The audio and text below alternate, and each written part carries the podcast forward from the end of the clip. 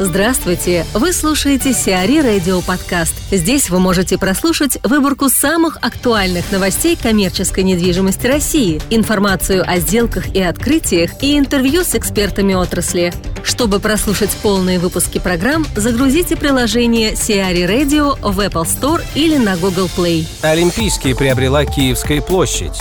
Киевская площадь Года Нисанова и Зараха Илиева купила спорткомплекс «Олимпийский» на проспекте Мира у ГК «Альянс» Мусы Бажаева. По информации источников, владельцы Киевской площади намерены превратить его в спортивно-развлекательный комплекс для проведения соревнований, концертов, шоу, занятий спортом и семейного досуга и отдыха. Все существующие спортивные объекты будут реконструированы и сохранят свое функциональное назначение. Реконструкция Олимпийского запланирована на 2019 год. Сумма инвестиций превысит 300-400 миллионов долларов.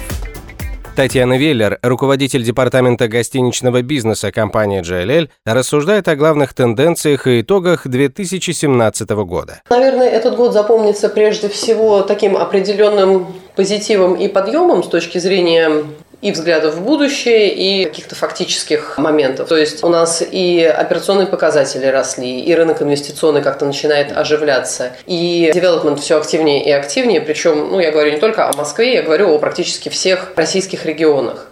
Позитивно то, что появляется много интересных новых каких-то брендов и концепций, да, то есть мы уходим от э, концепции гостиницы от гостиницы. Хостелы начинают развиваться, причем включая международные, то есть в ближайшее время должен открыться международный хостел первый на территории России. Это Майнингер в Питере все больше и больше получает развитие концепции апарт-отелей, причем цивилизованных апарт-отелей под управлением э, либо международных, либо просто профессиональных операторов, а именно находящихся в собственности одного девелопера или инвестора, как такой понятный институциональный инвестиционный продукт. С точки зрения географии присутствие брендов расширяется. Мы уже не говорим только про миллионники, мы уже не говорим только про Москву, Питер, Сочи и Казань. Во многих уже городах и регионах находятся причины, почему нужно и можно открыть отель, и на самом деле экономика летает, и ну, большинство большинство не жалуются. Чемпионат мира может сложиться по-разному. Здесь, наверное, даже ничего ожидаете от 2018 года, как мы всех спрашиваем, а чего ожидаете от 2019 года? Это очень сильно зависит от того, что это за рынок и что на нем было до того. Хороший пример Сочи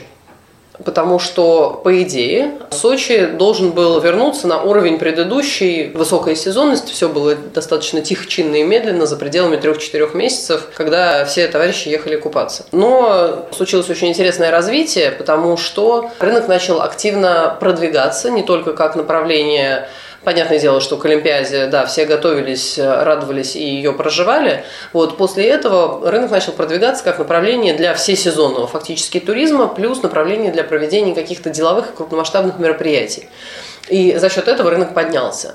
Это на самом деле достаточно уникальная ситуация в целом в мире даже, постфактум, после проведения какого-то масштабного мероприятия, чтобы рынок продолжал жить и чувствовал себя в разы лучше, чем он чувствовал себя до этого.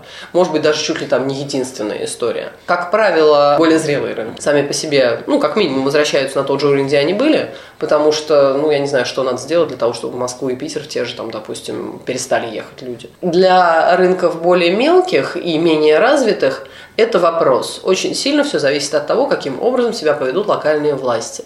Что они будут делать с этим наследием. Да? То есть, понятное дело, что инфраструктура сильно улучшается города.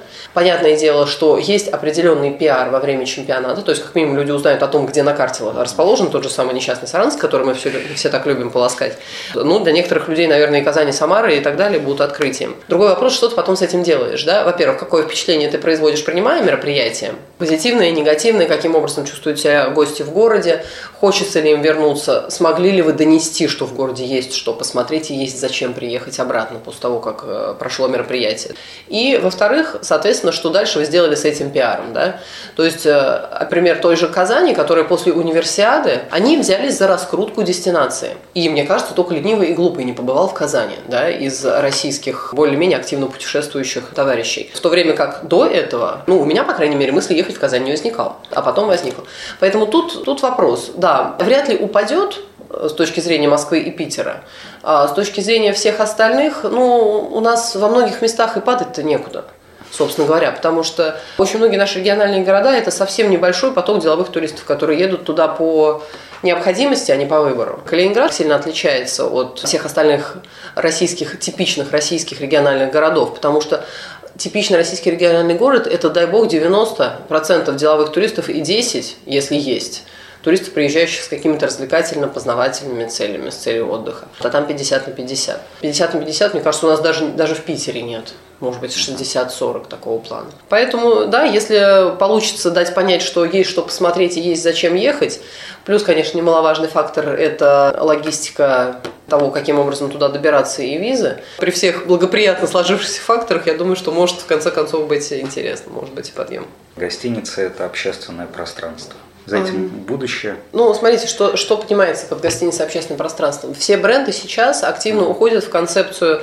того, что они называют open lobby. Это открытое лобби без стен, скажем так, где там зона ресепшн плавно перетекает в зону бара, плавно перетекает в зону ресторана, в зону ожидания какого-то коворкинга. Mm-hmm. Это делается с целью, ну, во-первых, само собой, первая первоначальная цель – это максимизация прибыли, да, mm-hmm. чтобы было видно, где можно выпить, а где можно поесть, и, соответственно, было легче это сделать, и не возникало каких-то моральных сложностей проходить через двери и стены какие-то преодолевать, во-первых. А во-вторых, существует тенденция к уменьшению размера гостиничного номера с целью увеличения времени пребывания гостя вне номера.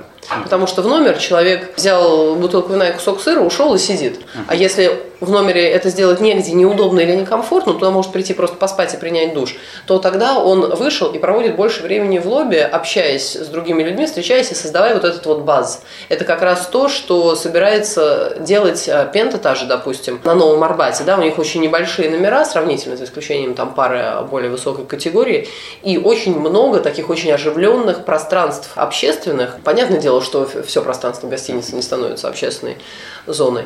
Ну, плюс у Акора есть в планах, ну, я думаю, что до России дойдет не скоро, есть несколько брендов, которые можно классифицировать как ко-ливинг. Это, скажем так, коммунальная квартира, простыми словами говоря, да, где несколько там, ну, семей, пар или людей друг с другом не связанных родственными или даже, может быть, дружественными узами, грубо говоря, живут в одном пространстве, деля там какие-то общественные зоны, там кухню какую-то, гостиную, может быть, что-то еще. Я думаю, что это начнется там в Европе, и если до нас когда дойдет, дай бог, то посмотрим. Ну, об этом уже говорят. Говорят во всем, ну, просто потому что это интересно, да, это как бы это инновационно, это может быть даже скандально где-то, поэтому. У меня, наверное, последний вопрос, самый главный самый важный. Чего пожелаете себе на Новый год? Наверное, с профессиональной точки зрения хочется пожелать побольше клиентов, которые готовы прислушиваться к рекомендациям и быть реалистичными с точки зрения своих ожиданий, потому что сложнее всего бывает, когда ты там вкладываешь душу в создание концепции для кого-то только для того, чтобы потом, выходя клиенту с этой концепцией, начать ему доказывать, что ты прав, потому что рынок не поддерживает люксовую гостиницу, ну, например. Mm-hmm. То есть это по-прежнему, ну мы об этом, все консультанты об этом говорят уже лет 10, и я думаю, что эта ерунда пока что себя не изжила. То есть по-прежнему очень многие клиенты, особенно там чуть дальше от более развитых а, рынков городов в нашей стране, все еще хотят строить там что-то другое, с одной стороны. А с другой стороны, Наверное, хочется, чтобы развитие стало выборочным, чтобы были причины для строительства чего-то где-то, чтобы эти причины инвесторы искали, принимали и оценили внимательно. ТПС «Недвижимость» зароет матрешку на Павелецкой – ТПС «Недвижимость» заинтересовалась строительством подземного торгового центра «Матрешка Мол» на Павелецкой площади.